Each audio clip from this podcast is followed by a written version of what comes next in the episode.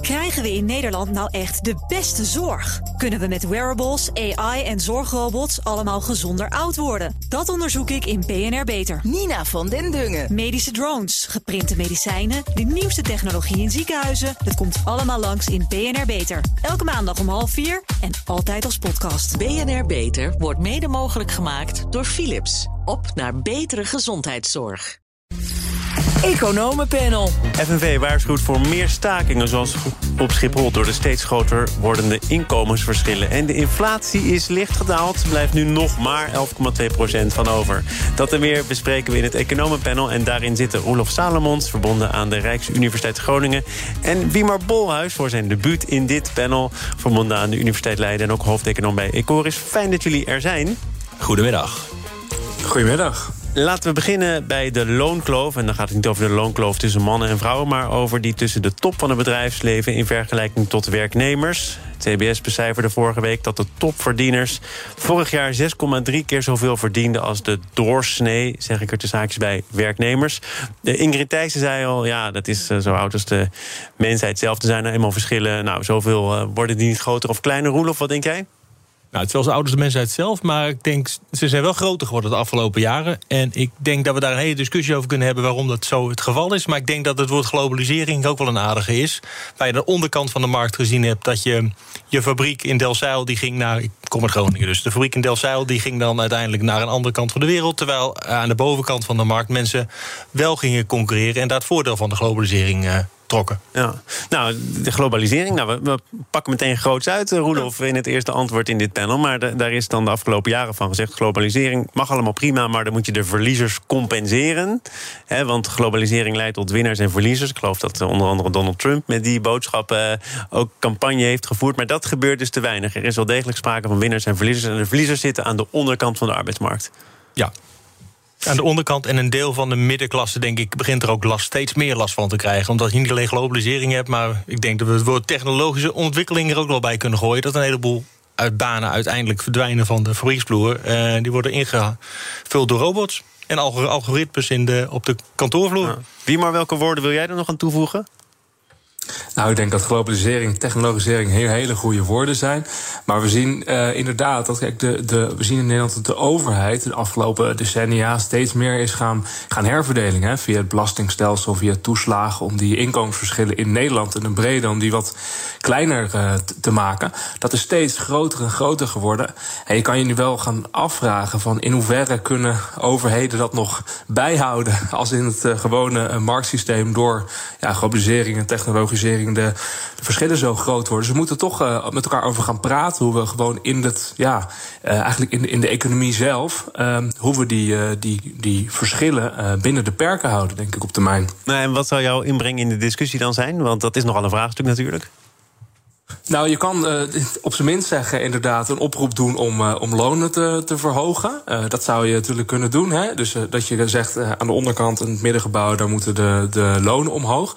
ik denk dat we daar in Nederland met elkaar wel het gesprek over moeten voeren. Je ziet dat er ruimte is bij bedrijven um, in winstmarges om, om lonen te verhogen. Je ziet ook nu bij de overheid een discussie van hey, we zouden het minimumloon moeten verhogen. En Eventueel gaat dan eh, de rest van het loongebouw eh, mee omhoog. Dus ik denk dat we zeker dat we die uh, discussie moeten voeren. En zit je dus inderdaad ook in, in regulering te praten. Maar eigenlijk is de discussie volgens mij wat minder de vraag... hoe krijg je de lonen omhoog aan de onderkant... maar bijna de vraag ja, aan de bovenkant. Hoe zorg je dat de lonen daar niet zo sterk toe gaan nemen?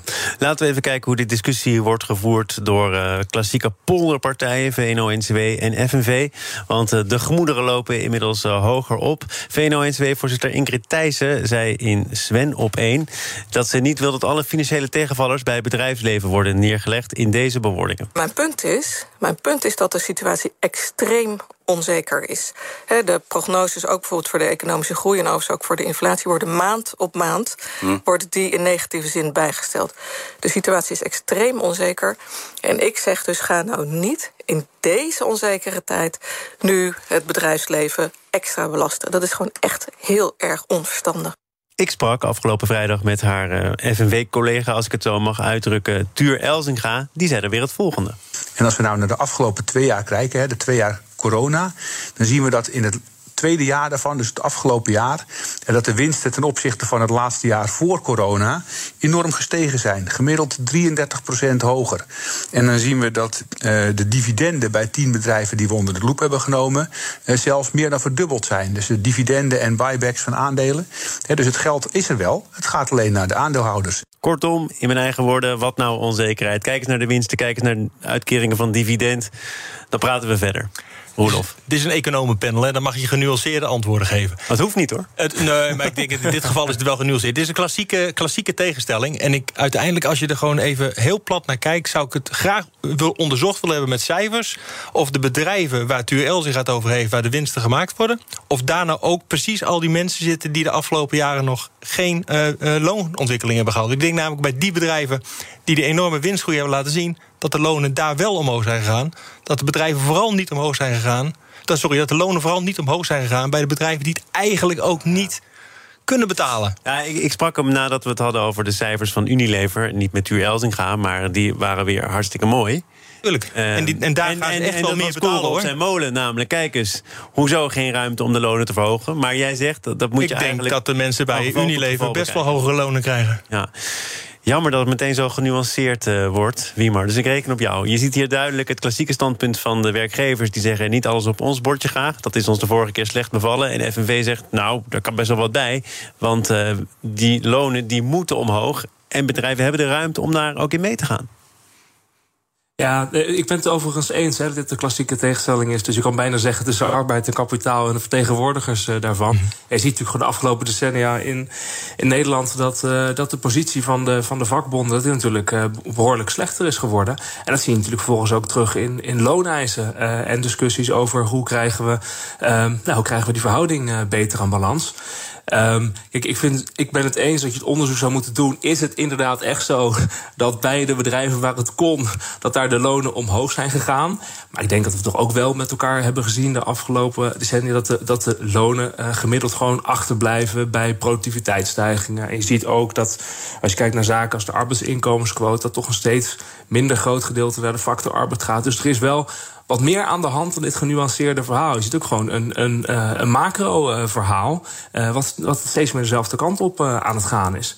Uh, dus ik, ik, ik snap het genuanceerde verhaal, maar. Uh, ja, er is wel meer aan de hand. Roelof? Ik wil ook wel, je, je ik, ik wil ook wel een ongenuanceerd argument geven. Nee, kijk, uiteindelijk, je kan proberen om. Je kan aan de bovenkant proberen om de boel af te gaan remmen. Maar voor mij is er één ding wat je niet moet doen. En dat is uiteindelijk marktwerking afremmen. En dat geldt zowel aan de bovenkant als je daar de marktwerking gaat afremmen, dan komt het uiteindelijk, en dat ben ik er wel met Ingrid Thijs eens, dan gaat het ten koste van de werkgelegenheid in Nederland. Maar wat bedoel je met marktwerking afremmen? Als jij de bovenkant de lonen gaat eh, bevriezen of belasten, of je gaat overwinsten, uh, je gaat zeggen van als overheid, weet je wat, er wordt te veel verdiend daar, dus wij gaan het afromen. Ja, uh, dan weten we één ding: kapitaal is niet gebonden aan landsgrenzen.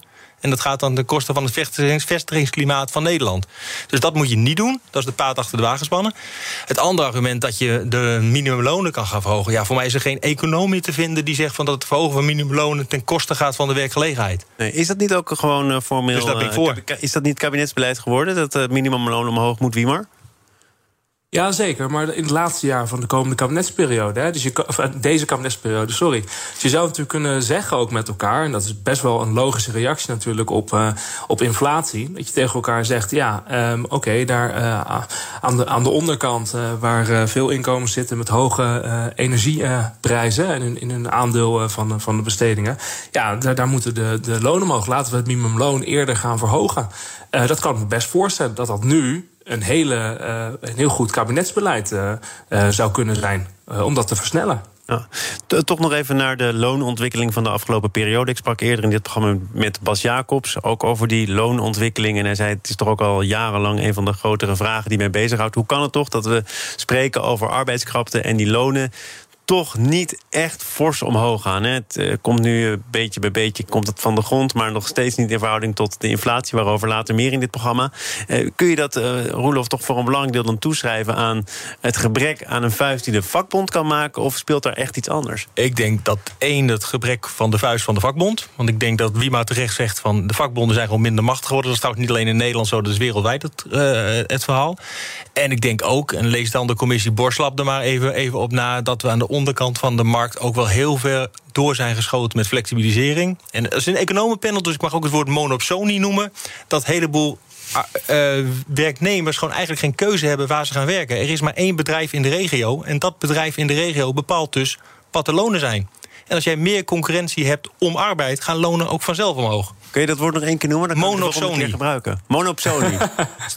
Monopolie is één werk, eh, één product. Uh, en uiteindelijk monosonie dus we, kunnen wel, we kunnen wel spreken over krapte, maar dat is erg macro. Als jij toevallig woont op een plek waar maar één groot bedrijf is, dan ga je daar werken. Ja. Wie maar denk je ook dat het dan in een bepaald opzicht wel meevalt met die krapte? Nou ja, kijk, het punt is, kijk, uiteindelijk is het punt gewoon dat de onderhandelingspositie van, van, van eh, de factor arbeid is gewoon enorm verslechterd. Door inderdaad de mindere positie van de vakbonden, door uh, inderdaad alle andere redenen die, uh, die net genoemd worden. flexibele arbeid op de, op de arbeidsmarkt. Ja, en dan als je weet dat, dat de onderhandelingspositie van um, um, de werknemer slechter is uh, geworden aan de onderkant, ja, dan moet je er als, uh, als denk ik, voor een gezonde sociale markteconomie, moet je daar als overheid ook ja, steun gaan, gaan, gaan geven om, het, om het evenwicht te behouden. En dat kan inderdaad door dan te zeggen: oké, we gaan dus inderdaad minimumlonen verhogen, we gaan afspraken over, maken over cao's, we gaan afspraken maken over de rechten die je als werknemers hebt, waardoor je eigenlijk de onderhandelingspositie tegenover werkgevers versterkt. Ja, dus daar zal je eh, extra stappen moeten nemen. Ja. Toch nog even naar onze eigen premier. Niet voor het eerst trouwens. Hij deed een paar jaar geleden op een VVD-congres. Maar die zei: de lonen moeten omhoog. En toch ook nog dan voor de laatste keer Ingrid Thijssen, die zei dat is misplaatst. De lonen lopen al op met 3,6 procent in de cao's die vorige maand zijn afgesloten. Als je daarbij optelt dat veel werknemers ook nog extra loonsverhoging krijgen buiten de cao-afspraken, dan zitten we al op ongeveer 5 procent. Ja, jij had net over 11 procent inflatie, toch? Ja, daar gaan we het zo meteen het ja, maar, ook over hebben. Ja. maar... Kortom, die 5% dat is niks. Uh, nou, niet als, jouw, niet als jouw consumentenmandje bestaat uit producten die allemaal met 11% gemiddeld genomen omhoog zijn gegaan. En aan de andere kant, um, uh, de premier is ook werkgever uiteindelijk. Uh, en voor mij zijn andere partijen, zijn de aandeelhouders en de, het management van die bedrijven zijn daarvoor verantwoordelijk. Dus het is een beetje makkelijker. Oké, die inflatie dan maar, dan komt die aan. BNR Nieuwsradio. Zaken doen. Thomas van Zeil. De gast is het economenpanel Roelof Salomons, Wiemar Bolhuis. En die inflatie die kwam, zoals gezegd, uit op 11,2 procent. En dat is een lichte daling ten opzichte van maart. Toen kwam het cijfer uit op 11,7 procent. De energieprijzen lagen in april iets lager. Um, maar nog altijd uh, verantwoordelijk voor het leeuwendeel van die stijging. Die inflatie van 11,2 procent. Wiemar, wat valt jou op als je hier wat dieper induikt? Nou, als je wat dieper induikt, zie je inderdaad dat een groot gedeelte door de energieprijzen uh, komt. Uh, je ziet uh, vervolgens, als je kijkt naar de kerninflatie, die ligt inderdaad rond de 4 procent, zeg ik even uit mijn hoofd. Dus dat is een, een ander cijfer waar je, waar je op kan richten. Ja, je ziet vooral dat nu toch wel de prijsstijgingen ook aan het verbreden zijn naar inderdaad de, de, de winkelwagentjes, de gewone producten en diensten de, in de supermarkt. Je ziet echt dat het nu aan het, aan het verspreiden is. En dat is in die zin natuurlijk wel, wel zorgelijk. En je weet uh, dat natuurlijk op een bepaald moment, als de energieprijzen stijgen, de inkoopprijzen stijgen, dat bedrijven uh, ook hun eigen prijzen uh, gaan verhogen. Dus ja, je, je, voelt wel aankomen dat er een, ja, een, dat een tijd met stijgende inflatie gaan zitten. Op ook gewone goederen, niet alleen maar energie. Maar nu er toch in dit panel ruimte blijkt te zijn voor nuance, die energieprijzen, dan wordt er gerekend via het model dat je een nieuw contract afsluit. Heel veel mensen vallen nog onder een huidig contract. Dus voor heel veel mensen valt het ook lager uit dan die 11,2 procent, Roelof. Ja, maar ik dacht, ik kom jou tegemoet, maar ik zie hier... nee, ik, ik, ben nu even niet van de nuance. Oh. Ik, ik loop hier geloof ik al anderhalf jaar te roepen... Dat, uh, dat het hele verhaal over inflatie echt niet tijdelijk is... en dat, dat, dat we gewoon veel te veel olie op het vuur gegooid hebben. Kamp, uh, kamp structureel. Uh, kamp permanent, ja. ja permanent. Team, team tijdelijk hangt in de touwen, nu echt. Um, nee, kijk, en uh, over die energiecontracten, daar krijg je de rekening volgend jaar als je het opnieuw moet gaan, uh, opnieuw moet gaan regelen. Dus die rekening krijg je uiteindelijk als consument. Uh, ik ben het heel met wie maar eens. Die 11,2 vind ik eigenlijk irrelevant. Het gaat mij ook met name om die 3,6 kerninflatie die is opgelopen. En je ziet gewoon dat het breder wordt. Dus uiteindelijk moet je nu voor zorgen dat je inflatieverwachtingen in toom houdt. Want anders is het hek van de dam. En wie moet daar precies voor zorgen? Nou, ik denk dat uh, één, centrale banken... die te lang de rente te laag hebben gehouden. Dus je moet gewoon gaan afremmen nu. Je moet de economie gewoon gaan afremmen. Want het is niet alleen meer een, een aanbod. Maar de, de economie gaan afremmen. De economie is al bijna tot stilstand gekomen, toch? 0,2% groei?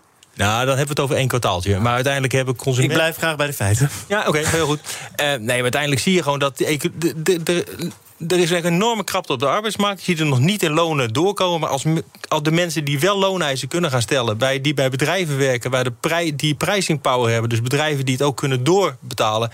die gaan hogere lonen krijgen. En die gaan hogere lonen eisen en die gaan ze ook krijgen. Dus je krijgt nu, als je niet uitkijkt... Een, dat inflatieverwachtingen postvatten. Ja, daar moet je als centrale bank moet je daar bovenop zitten. Ja, kijkende naar Frankfurt meteen. Wiemar, zou je dat ook doen? Ligt daar dan een deel van de oplossing? Ja, sowieso natuurlijk bij centrale banken. Hè. En uh, inderdaad, Frankfurt of de ECB heeft natuurlijk al gezegd uh, dat ze het opkoopprogramma gaan verminderen. Toch niet heel duidelijk dat ze rentes uh, gaan verhogen. Maar dat, dat zit er aan te komen als je kijkt naar wat er in Amerika gebeurt. Ja, is er natuurlijk nog een ander heel duidelijk instituut wat ervoor zorgt dat, dat de effectieve vraag in de economie de komende jaren heel hoog is. en dat is natuurlijk de Rijksoverheid. Hè. Dus de, de nieuwe regering heeft natuurlijk een enorm investeringsprogramma afgekondigd ja, je kan met elkaar toch wel ook af gaan vragen. Um, op het moment dat uh, nu jaren op rij, hè, stel je voor dat het gaat gebeuren, de inflatie zo hoog blijft. Ja, dan zou je toch echt als centrale bank, maar ook als Rijksoverheid met je begrotingsbeleid moeten gaan nadenken: is dit nu verstandig? Uh, Wiema um, Bolhuis, die wellicht kan je het ook, wellicht kan je het ook, wellicht, ik. wellicht kan je het ook, wellicht kan je het ook andersom uh, zeggen. Hè. Er wordt net aangegeven, en dat is denk terecht, hè, de overheid is een is een, uh, is een werkgever.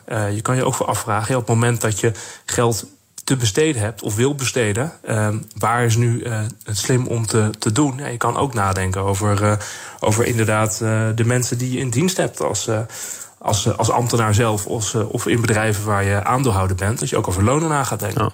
Maar toch nog even naar die overheidsfinanciën, want daar heb jij ook wel wat op toegelegd de afgelopen periode. Dit was een kabinet dat het geld nauwelijks op kon krijgen. Er werden grote fondsen gelanceerd. Alle partijen moesten ook aan boord natuurlijk. Dus het wenslijstje moest worden afgewerkt. En met een reden, want geld was goedkoop en de maatschappelijke uitdagingen waren enorm.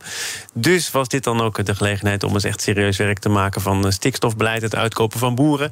Uh, jij zegt die inflatie, daar kan wel eens uh, lelijk een spaak in de wielen rijden. Ja, ik denk dat dat kan, inderdaad. Ik denk dat dat kan omdat er. Kijk, niet alleen omdat natuurlijk uh, de inflatie is, maar ook omdat, wat net gezegd wordt, de centrale banken de rentes gaan verhogen. Je ziet nu ook natuurlijk dat de rente voor de Nederlandse overheid aan het uh, oplopen is, niet van de nominale rente.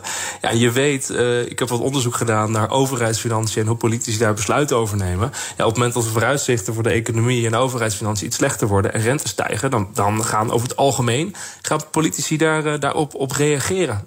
dus dat verwacht ik de, de komende periode, ook bij dit kabinet, ja. ja. Maar Roelof, eh, die renteverhoging van de ECB, daar wordt over gesproken. Ik geloof dat de Greendos vandaag of afgelopen vrijdag weer zijn... nou, niet te gek, hè, want het gaat in die zuidelijke landen niet bepaald florisant. Nee. Dus we gaan die rente wel verhogen. En dat opkoopprogramma, nou goed, inderdaad, daar zetten we ook een streep doorheen. Maar nee, je moet straks van harte natuurlijk. Nee, je moet straks gaan kiezen. Uh, wat, heb je, uh, wat heb je liever? Heb je straks liever een ruzie met de bevolking in de noordelijke landen... die uiteindelijk gewoon inflatie van 11% no, op hoofdlijnen en, en 3,9 in kerninflatie? Of heb je straks uiteindelijk, doordat je niks doet, de rentes die nog verder opgelopen, inflatieverwachtingen die opgelopen. En dat je daarmee problemen in, in het zuiden van Europa krijgt. Uiteindelijk is er maar één oplossing. Dat is gewoon geld was gezien, werd gezien als gratis. Er is te veel geld uitgegeven. Dan moet je nu op de rem gaan staan en je moet gaan hervormen. Maar ruzie krijg je sowieso? Ruzie krijg je sowieso. Linksom of rechtsom. Ja. Het is wel... Ik, ik proef bij jou toch enige genoegdoening. Want jij zegt dit inderdaad al heel lang. Ja, nee, en, het was ook niet het... Hier is dan het moment dat dat, geld, dat gratis geld inderdaad voor problemen zorgt. Uh, nou ja, uiteindelijk zorgt het, als het geld niet meer gratis is, betekent dat je keuzes moet maken. En dat is alleen maar goed. Want dan ga je dus het hopelijk keuzes maken die uiteindelijk. Als je, ik ben niet tegen overheid die geld uitgeeft. Nee, maar je niet. moet als overheid geld uitgeven die op, op lange termijn ervoor zorgt dat de productiviteit van de economie omhoog gaat. En niet geld uitgeven om geld uit te geven. Het was te makkelijk op dit moment. Er stond geen rem meer op. Er stond geen rem meer op, nee. Ja. Dus er komt nu een rem op en dat is goed. Is er verkeerd geld uitgegeven, wie maar de afgelopen periode? Te makkelijk geld uitgegeven? Nou, laten we vooral hebben over de. Kijk, geld uitgeven om de klap van corona. Uh, om die tegen te gaan. Dus echt, dat was natuurlijk uh, actief uh, begrotingsbeleid om de conjunctuur, ja, om de conjunctuur uh, te, te, te, stutten, zeg maar. Dat is natuurlijk prima dat dat gedaan is. Eens. En nu komt de vraag, ja, als het geld beschikbaar is, dan moet je het gebruiken om, om structurele investeringen te doen. Dat is natuurlijk het, het, belangrijkste, waarmee je de productiviteit in je land verhoogt. En kan je wel afvragen of, ik, zeg het, ik zeg het even zo, kan je wel afvragen of alle 75 miljard euro die deze regering in de komende jaren uit wil geven, of het allemaal productieve investeringen Nee, dat weet ik, hè. Ik bedoel, nee, is. je, maar je weet het antwoord ook Dus nee, maar, maar Wiemar heeft volgens mij al, een half jaar geleden of nog langer... eh, ook zijn naam gezet onder een stuk over ondoelmatig eh, overheids- en begrotingsbeleid, toch, Wiemar? Ja, nee, klopt. En dat, dat zie je dus ook gebeuren bij dit, bij dit kabinet. Er, is gewoon een, er was gewoon een politieke wens natuurlijk om, daar, om daaruit te komen met elkaar. Eh, het was moeilijk om, om, om eind te leiden en tot, een, tot, een, eh, tot, tot minnetjes en plusjes met elkaar te komen. Dus is geko- gekozen voor, hey, de rente is heel laag. Laten we heel veel eh, geld gaan lenen en eigenlijk het hele wensenlijstje neerzetten en dat gaan financieren. Ja, nu, nu kom je inderdaad op de vraag, is dat nog... is dat nog verstandig? En dat is inderdaad, het is een uitruil. Hè? We hadden het eh, net over economische termen. We hebben het natuurlijk gewoon over, over uitruilen of over trade-offs. Je moet kiezen tussen één of twee beleidsdoelen. Ja, dat, wordt, dat wordt natuurlijk nu ook een discussie van... ja, ehm, je kan dit geld wel allemaal uit gaan willen geven aan allerlei interessante beleidsdoelen die je, die je belangrijk hebt gevonden. Eh, maar dat betekent nou ja, dat dat wellicht de kosten kan gaan van, van inflatie en van koopkracht. Ehm, eh, ja, dat is een, eh, een discussie die ja, heel vroeg voor dit kabinet nu gaat spelen. Helemaal tot slot naar de eerste centrale bank... die eh, toch echt tot zo'n renteverhoging gaat besluiten. En fors ook wellicht in Amerika. De Fed, ik dacht morgen met 50 basispunten. Of gaan we nog voor 75 zelfs? Denk het, denk het niet, hè? Deze keer zou, niet. zou dat verstandig zijn? Want, eh, nee, nu, nu dat- niet. Er die- wordt 50 verwacht en anders wordt de, wordt de markt gek. Ja, Ehm, maar op kwartaalbasis krimpt de Amerikaanse economie al.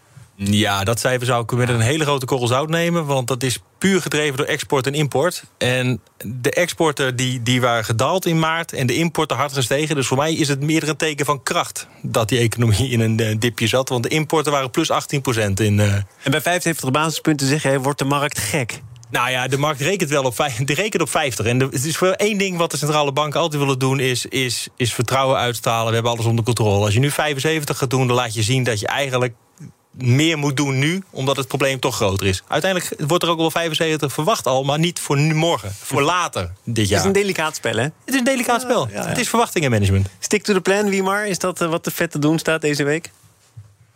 Ja, ik ben, het, ik ben het helemaal eens met dat, eh, dit cijfer. Kijk, zo'n eerste kwartaalcijfer, of, hè, dat is zo rondom in deze periode, dat, dat eh, de groei wat achterloopt. Denk ik ook, ja, we moeten ook even oppassen met elkaar. Het is, het is één kwartaal. Je zal in deze periode zien dat natuurlijk zo'n eh, Rusland-Oekraïne-oorlog dat gewoon een, effect heeft op de, op de economie. En het kan een, een korte tik eh, geven. Maar structureel zegt dat niet zoveel. Kijk, en de, ik denk inderdaad dat, eh, dat de Fed rustig de rente zal, zal moeten gaan verhogen. Maar je moet het niet te hard doen, of te onverwacht te veel doen. Want dan ga je inderdaad juist de economische ontwikkeling tegen. Want er worden investeringen worden, worden duurder. eh, eh, ehm, eh, leningen aangaan worden, wordt duurder. Ja, en dat eh, kan ook een, negatief effect hebben op de economie. Wiemar Bolhuis, docent aan de Universiteit Leiden, hoofdeconoom bij Ecoris... en Roelof Salomons, hoogleraar beleggingstheorie en vermogensbeheer... van de Rijksuniversiteit Groningen. Roelof, wat was nou ook weer die term? Ik ben hem alweer kwijt. Mono... Monopsonie. Monopsonie. Monopsonie, monopsonie, monopsonie.